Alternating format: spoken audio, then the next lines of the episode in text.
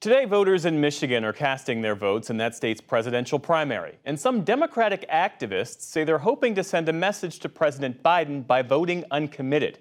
It follows growing frustration among some Muslim and Arab Americans over the administration's handling of the war in Gaza. Four years ago, I voted for Joe Biden. Um, it was important that we vote to get Trump um, out of office. And today I feel very disappointed in in Joe Biden and I don't feel like I did the right thing last election. For more, we're joined now by Michigan Democratic Party Chair Lavora Barnes. Welcome to the NewsHour. Great to be here. Thank you so much, Geoff. So, this push by some Democratic activists to urge voters to, to vote uncommitted in this primary, this has really picked up steam since it was launched earlier this month to the point where now even Michigan Governor Gretchen Whitmer is saying that she expects, in her words, a sizable number of protest votes against President Biden's handling of the Israel Hamas war. Do you agree with that? And what's your level of concern? I am so thrilled that so many folks are participating in this process. We fought hard to be an early state and to have our voices heard early in this primary process. And that's exactly what's happening. Over a million folks grabbed ballots early on and voted. And I am happy that these folks are reaching for the Democratic ballot um, and participating in this process. And I'm looking forward to taking this enthusiasm and interest in the process into November, where the question is Joe Biden versus Donald Trump. And we know the answer is Joe Biden. They might be taking the Democratic ballot, but they're not voting for the Democratic candidate.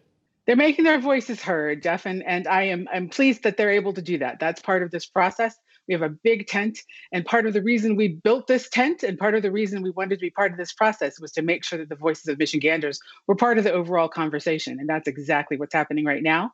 And this president's listening. We're listening. You know, you heard the president yesterday say that he's expecting to have some news about a ceasefire probably as early as next week.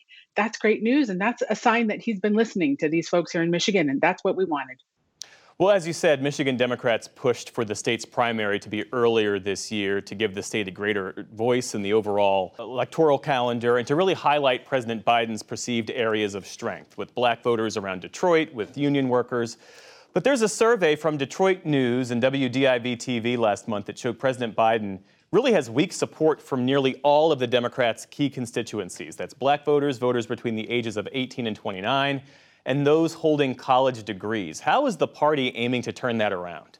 So that's exactly described my job, right? I am I am organizing our team, our volunteers, our staff, and our leaders across the state. We've been talking to voters and we'll continue talking to voters at their doors, on their phones, wherever we can find them, even in their social media, to make sure we're telling the story of the Biden Harris administration and what they've done on behalf of Americans and Michiganders. Think about the manufacturing jobs they've brought back to this state, the good union paying jobs that have come here, and of course, the protection of reproductive rights. We're going to continue to have that conversation and also talk about the contrast between the choice which they'll have in November, which is either Joe Biden or turning back the clock to Donald Trump and Donald Trump's been very clear about who he is, what he's done. We're going to tell the story of his record. We're going to tell the facts of who he is, what he has said he will do. The man wants to be a dictator. He calls people of color poison.